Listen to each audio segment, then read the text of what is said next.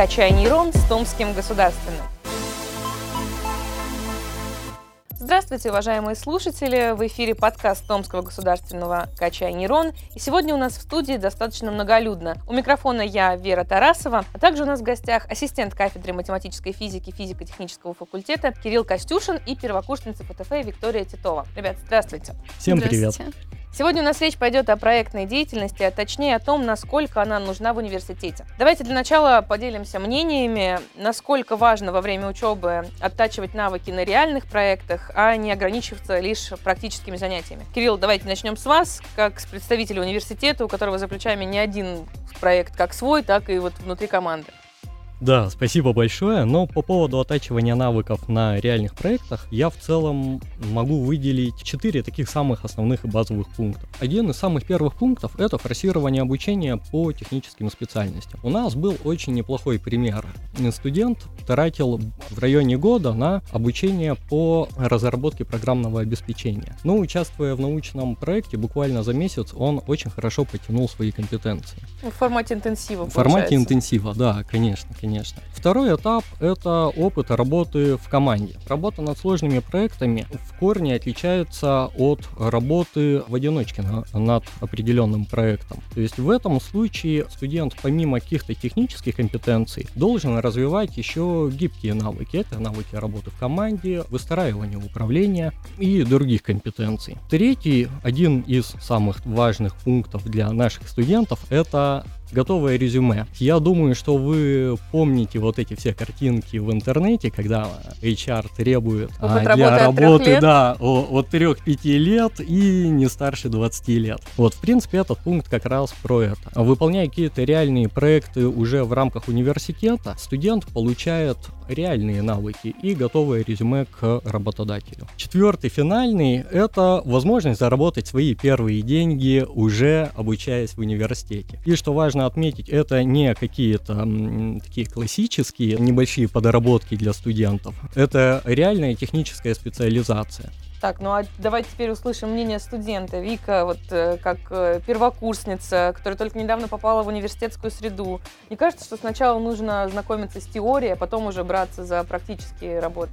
Да, теория, она, конечно, нужна, но каждый раз, когда человек приходит в новую сферу деятельности, ему по новой приходится все узнавать, потому что невозможно знать все. И набирать опыт лучше с человеком, который уже знает, где взять материалы, который знает, э, как и что делать, и может подсказать, направить. Когда ты не в чистом поле ищешь документ э, с информацией, а тебе четко дают направление. Когда тебе дают уже материал, который четко подходит к теме, и ты не просто его прочитал и забыл, а ты прочитал и начал тут же применять. Теория и сразу практика. Это намного удобнее и запоминается лучше. Насколько я знаю, сейчас у вас на физико-техническом факультете как раз готовится к запуску проектный парк. Расскажите немного о нем, что это будет, а главное, для чего решили его организовать. Если максимально просто, то это место, где команды студентов разрабатывают идеи и реализуют свои проекты. Что касается цели, у нас есть две глобальные цели. Первая цель максимум – это дать возможности студентам организовывать свои собственные высокотехнологические компании и стартапы. И вторая возможность – программа минимум. Мы хотим, чтобы у студентов появился опыт руководства и работы над реальными проектами уже в процессе обучения. Получается, ребята могут подключиться как уже действующий проект, так и прийти со своим. Да, все верно. У нас есть две основные механики. Первая механика — это если у вас есть уже идея своего проекта и есть огромное желание его реализовать, то все, что вам остается сделать, это собрать команду единомышленников, примерно 4-7 человека, и участвовать в проектном парке со своим проектом. Единственное, единственное условие, которое мы ставим, проекты должны иметь технологическую составляющую, хотя бы минимальную. Вторая механика — это если у вас нет идей, ну, либо вначале вы хотите получить больше технических компетенций, то вы можете э, подключиться уже к какому-то проекту, который выполняют наши студенты. А мы можем провести какие-то примеры проектов, к которым можно присоединиться, или же вот какая-то самая минимальная составляющая, с которой можно к вам прийти и реализовать свою уже идею? Да, конечно. У нас сейчас есть пул проектов, которые мы набираем ребят. Первый проект — это проект БПЛА, который предназначен для автоматизированного засева лесов. В рамках этого проекта будет работать 4 команды. Команда, которая проектирует сам БПЛА, команда, которая проектирует систему сброса капсул с семенами, команда, которая проектирует состав этих капсул и сами семена, и команда, которая проектирует программное обеспечение для управления БПЛА. Давайте уточним, что БПЛА это... Беспилотный летательный аппарат. Отлично. Да. Еще примеры проекта. Есть проект студенческого кластера на Raspberry Pi. Это так называемые зеленые кластеры. Фактически это очень небольшой суперкомпьютер, который собирается на процессорах с архитектурой ARM. Такие процессоры достаточно энергоэффективны. И в данном случае кластер из 30 таких процессоров потребляет э, энергии меньше, чем чайник. Неплохой да. результат. Следующий проект, который с ним связан, это система зеленой энергии для студенческого кластера. Этот проект включает в себя набор солнечных панелей и систему их ориентации. Есть пул проектов в э, направлении AR-VR. Один из таких проектов — это система дополненной реальности для учителей. Он представляет из себя мобильное приложение, в котором учитель может создать урок в дополненной реальности и привязать его к любому учебнику, который есть в школьной программе. Прекрасно, звучит достаточно масштабно. И, как я поняла, Виктория одна из первых студентов, которые решили вот в этот парк зайти. Вика, расскажи, что тебя заинтересовало? Может, уже выбрала проект, к которому присоединиться, или наоборот будешь свой презентовать? Мы с ребятами хотим все-таки свой проект, и это действительно очень интересная тема, потому что ТГУ дает очень много возможностей, чтобы развиваться. Это как научная деятельность, так и вот такие практические занятия, где мы можем напрямую на практике уже попробовать сделать что-то свое, поработать э, в программировании, в реализации установок вот вживую, собрать их сами вручную. И это очень интересно на самом деле. А расскажи, что за проект э, хотите прорабатывать? Когда нам рассказывали про всю эту проектную деятельность, э, там представили проект э, про игру, которую ребята уже дизайнеры, получается, нарисовали, и нам остается только придумать концепцию, как это все будет двигаться, работать, механизмы. Мы тоже загорелись идеей сделать свою игру, придумать ее от и до. Мне кажется, это было бы очень интересно. Уже разрабатывали концепцию, что там будет? Стрелялка, бегалка? Я думаю, на эту тему мы еще повоюем с ребятами, придумаем, что будем делать. На самом деле, это очень интересная тематика, потому что даже когда я поступала и смотрела вузы, мне было интересно и программирование, и компьютерные игры, и все вот в этом роде, геймдизайн, но в России на это почти не учат нигде. А здесь ты пришел совсем вроде на другой факультет, не связанный с этим, и тут вот такие возможности за счет приоритета 2030. Я думаю, это очень ну, Для нас уже давно не секрет, что вот все эти прорывные открытия, самые интересные разработки э, как раз на стыке дисциплин происходят. Кстати, как будет организована деятельность э, межфакультетских команд? Могут ли ребята из разных э, направлений объединиться и создать что-то общее? Да, конечно. Основное назначение проектного парка состоит в том, чтобы ребята из разных направлений, с разных факультетов могли вместе участвовать, вместе работать над определенными проектами. Мы приглашаем всех ребят с других факультетов поучаствовать и прийти к нам со своими идеями. Получается, присоединиться может любой желающий. Что ему вот по шагам, что для этого нужно сделать? Все очень просто вместе с этим подкастом будет лежать ссылочка на чат в Телеграм.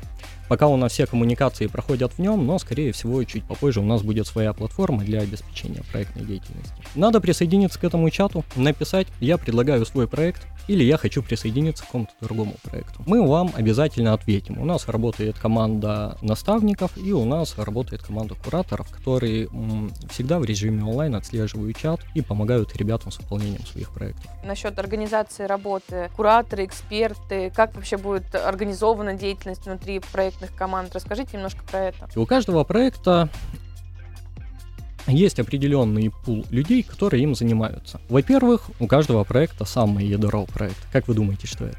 Ядро проекта, идея. Идея. Это команда.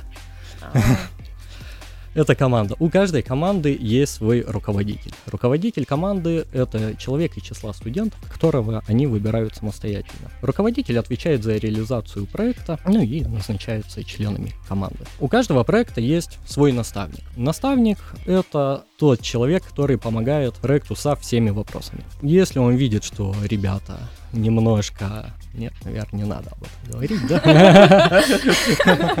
А что, что, что он должен такое увидеть? Ну, если он видит, что ребята немножко устали и начали переживать, он их всегда поддержит. А если он видит, что ребята отходят куда-то в сторону, он постарается сфокусировать их на нужной цели. Он поможет ребятам с анализом рынка, с поиском путей решения насущих проблем и познакомит ребят с другими специалистами, которые могут э, поучаствовать в процессе выполнения их проекта. А на какое время вообще рассчитано пребывание студентов вот э, в этом парке? Год, два или вообще все обучение можно параллельно учиться и находиться вот в проектном парке? Находиться в проектном парке можно в период всего обучения. Что касается ребят с физико-технического э, факультета, то первый курс находится в проектном парке весь второй семестр. Потом ребята могут выбрать либо проектную деятельность и продолжать развивать свои проекты дальше на э, базе университета, либо ребята могут выбрать научную деятельность. Так, ну тогда обратимся к самим э, студентам. Наш э, выпуск уже потихонечку подходит к концу. Давайте немножко помечтаем. Вика, расскажите, чего ждете от результатов? Может быть, какие-то цели себе ставите, которые хотите достичь? Ну, какие общие ожидания? В первую очередь, конечно же, это опыт получить, потому что зачем еще идти, если не за опытом? Хочется создать что-то свое, и чтобы это работало.